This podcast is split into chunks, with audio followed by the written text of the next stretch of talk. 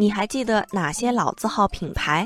老字号不仅是历史文化的活化石，也是国际交往的金名片。为了擦亮这块名片，北京近日出台了相关规定，要求新申请设立的企业未经授权，不可使用与已经认定的老字号相同或近似的名称。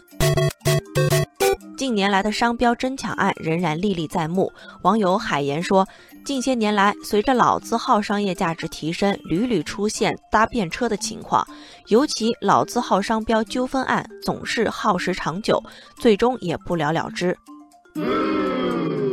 网友阿里举例，曾经有一家公司专门傍着内联升开店，一口气注册了福联升、祥联升等二十多个容易误导消费者的商标，应用在服装鞋帽领域。而北京老字号内联升跟这家企业的一个官司就打了九年。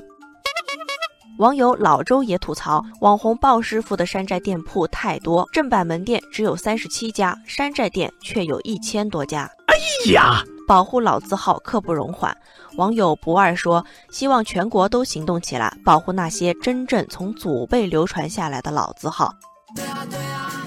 网友团子也认为，最近几年北京的老字号总体发展良好，但也存在着固本传承意识弱化、文化特色不够鲜明、品牌保护能力和改革创新动力不足等问题。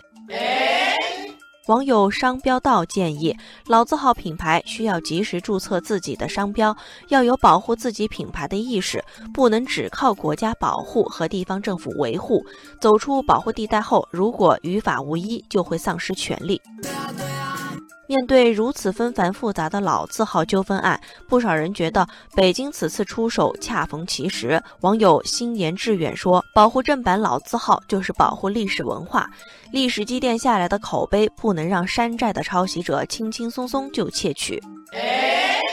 网友云淡风轻说：“鼓励国有老字号企业引入各类社会资本是个好办法，比如北京老字号庆丰引入非国有投资方，注入新鲜血液。”此次北京出台的新规还提出，五年内认定一百名北京老字号工匠，经营规模超过十亿元的老字号企业达到二十家以上，从多方面加强老字号保护。对此，小编也想说，老字号要在发展中传承，既需要政府发力加强保护，也需要老字号自身增强品牌意识，适应时代发展。